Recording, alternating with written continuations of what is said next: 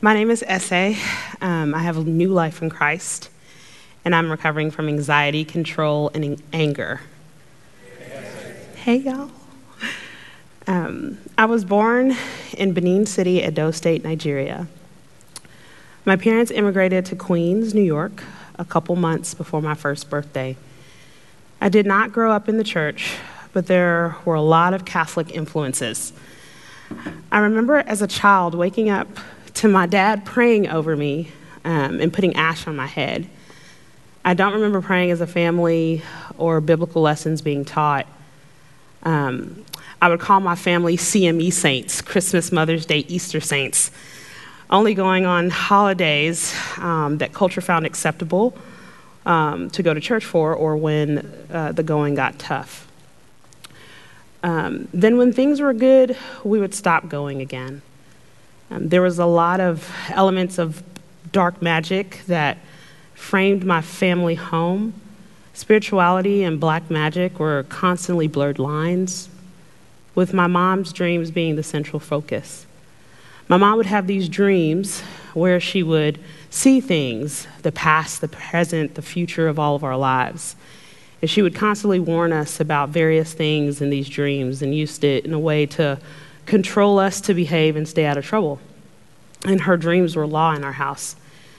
You were to follow them or else pay the consequences.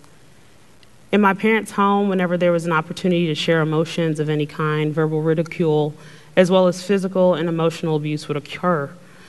Our thoughts and opinions were not welcomed or respected. I was familiar with disconnecting. My mind subconsciously disconnected from my feelings, so I wasn't constantly overwhelmed. I needed this defense to function, to suppress the painful feelings of sorrow and utter helplessness I felt. In our home, love was conditional, and the more we did to be good, the more love we would receive. Because of fear of confrontation and feeling unloved, my siblings and I learned quickly to lie and manipulate others around us for the sake of false peace. I was a habitual liar before I turned 13, and by the age of 16, I was living a double life.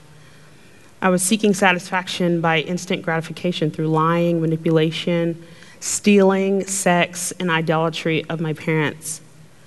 I was struggling to make my parents proud of me and happy, but constantly falling short of the expectations they had of me. On one end, I was Ese, the free-spirited optimist, and at home I was muted, suffocated, broken, pessimistic, and unhappy. I knew all of this, but I wasn't sure how to fix this. When I was 20, I got into nursing school and I thought my life was okay. At this point, my parents were all of a sudden, out of nowhere, upping the ante on me dating. It could only be a Nigerian guy, of course. Soon, I met a guy who I initially thought was very timid, kind of nerdy, but I thought he was safe.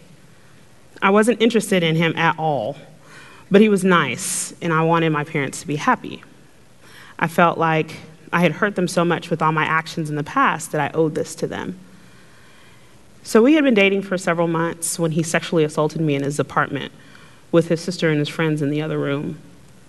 I spent the next decade believing that somehow I caused him to think it was okay to do what he did, which left me feeling repulsed and ashamed. I wrongfully believed that I was equally to blame. I felt like damaged goods. I felt sick, dirty, and disgusted with myself. Because I was so sheltered at home, I didn't have any close friends I could talk to about it, and my relationship with my parents was pretty much non-existent. I feared that if I told them about the abuse, they would blame me and make it worse. I was used to stuffing my pain in a box, so this was just another painful thing to add to the collection to go back in my closet. Although I had learned how to push these feelings down, they were never really erased. So these intense emotions resurface whenever I hit a new chapter in my life or when I sought to relate to others in a vulnerable way.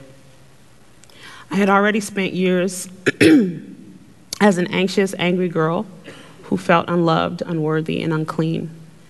And I had worked so hard to transform myself into a fun, carefree, confident woman, or so I thought. But I realized that I wasn't who I was pretending to be. Suddenly, I was a woman who let men do bad things to her, and I vowed that no one would ever hurt me or touch me like that again. And I decided I would never date a Nigerian guy again.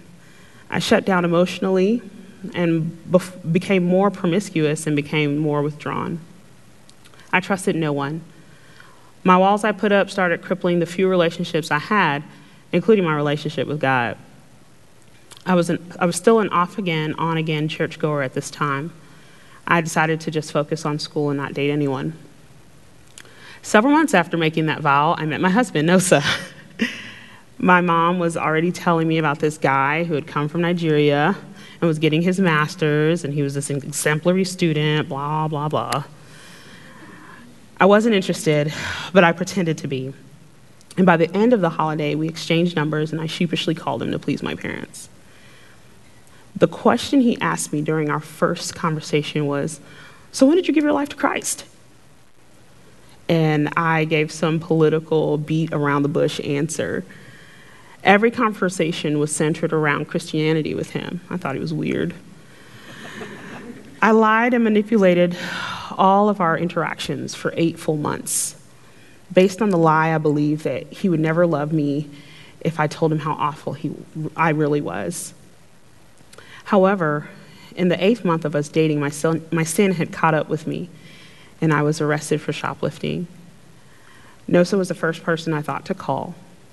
When I got a hold of him, I regurgitated the truth of who I really was and every lie I had told him for the last 8 months. After all, I had nothing but time in that cell. Then he shared something with me that I never expected: grace and love. He was hurt, but he never made me feel like a horrible person at the time I felt I was. That was the first time that I really experienced God's love. Nosa encouraged me to go back to church and go beyond being a seasonal attendee. I always assumed that Christianity was a list of do's and don'ts. I especially thought that because I felt so dirty and damaged before being a part of them church folk group. I had to fix myself first. I had found a non-denominational church not too far up the road from where I lived that had newly opened. I don't remember much about the service, as I was too heartbroken, sad, and wrapped up in my own loneliness to pay attention. But I do remember at the end of the service, the pastor came up and shared that whoever was broken and waiting for something better to wait no more, that now was our time, that the Lord was calling us to come to him. He then shared 2 Corinthians 5, 17, "Therefore, if anyone is in Christ, he is a new creation. The old has passed away, behold, the new has come." Then it hit me. It is all about Jesus, not what I have done or even what was done to me. Because of what Jesus did on the cross, God did not see me as damaged goods or dirty. I would be made new if I put my faith in him. I spoke to several people in a membership class not too long after this revelation, where they shared their faith in a living God who could transform my life and fill the emptiness that I had. They shared with me how they had each believed in the Lord Jesus Christ as their Savior and how their lives had changed. They told me of God's love and how he sent his son Jesus Christ to earth to die on the cross and shed his blood and rise from the dead, so that by believing in him, I could have my sins forgiven and have everlasting life with him. Accepting the fact that I was a sinner was never difficult for me. Rather, I felt that I was too great a sinner to be accepted by God, no matter how much I worked to not be a bad person. What a blessing to realize that it's not by my good works, but by God's grace through faith in the Lord Jesus that I could be saved. I was overcome and gave my life to Christ shortly after. I now understood John 3:16 in the Bible that says, "For God so loved the world that he gave his only son, that whoever believes in him should not perish but have everlasting life." I wish I could tell you that I was fine after that and that it was me and Jesus walking hand in hand. My husband and I got married a short time after that. I thought my marriage would be sufficient to meet all my needs. I wasn't sure why, but I put an immense pressure on my husband to keep me happy. I didn't enjoy intimacy with him, and I thought it was his fault. In 2011, my goddaughter was born, and we prepared for her baby dedication. I entered church that day and remember how my heart sank when I looked over to my family and saw the last person I ever would have expected, my perpetrator. He was her godfather, and I hadn't seen him in several years. My heart sank, and I became paralyzed by fear and anxiety. He shook my hand. He grabbed and hugged me. He shook my husband's hand. He shook my parents' hand. He acted like everything was normal, and I was scared, angry, and nauseated all at the same time. It was in that moment that I realized that I had not healed from my assault at all. A year or so later, my husband and I went through Re-Engage, Watermark's marriage ministry, and after we finished, I started Regen, knowing that I needed healing in my life somehow. It was in Oprah Group that someone mentioned Shelter, a group for women who have experienced sexual abuse in their past. I felt like that was where I needed to be in that season. So I ended up leaving Regen Open Group, and I went to Shelter to heal from my sexual abuse. It was in Shelter for the first time I really began to wrestle with God. I believed He was like the past authority in my life, but I needed to see that He was different from the hurt and pain I received from others. One of the primary things I processed while in Shelter was my anger. I asked myself, can I be angry at God?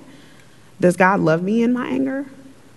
For so long, I tried to avoid the feeling, but being numb and denying my anger only caused me to hide a deeply injured part of my heart from God. I learned the difference between righteous anger and sinful anger. In righteous anger, we join God in anger over evil. It is an anger we feel with God, not at God. This kind of anger moves us towards acts of faith and love and true justice. Righteous anger feels grief, and it is actually an expression of love. But sinful anger does not bear fruit. It is ugly. It does not move us towards producing fruit and love and true justice, but rather acts of selfishness like withdrawal and irritability and rudeness and bitterness. Sinful anger alienates us from God. It is characterized by the grief of self-pity, not godly grief over evil. It was this type of anger that produced cancer in my life, that ate away at my faith, killing my desire to have a relationship with God. But during recovery, God showed me that He felt the grief of my assault with me. Connecting with my anger and realizing where it came from meant I was finally able to bring this part of me to God. And slowly, I started to give God the ugly, angry, and painful parts of me. And in exchange, I asked for His truth, acceptance, and love. Shelter gave me a safe and secure environment to look at what I was responsible for. The response to my assault and the angers and the emotions I felt.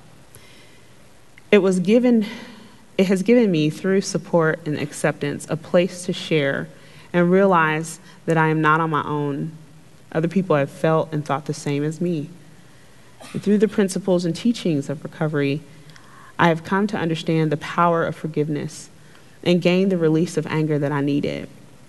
Through Jesus Christ and what I learned from recovery, I've forgiven my perpetrator, and the hardest of all, I have accepted Christ's forgiveness for myself, for all the lies I believed were truth and all the pain that caused in my life.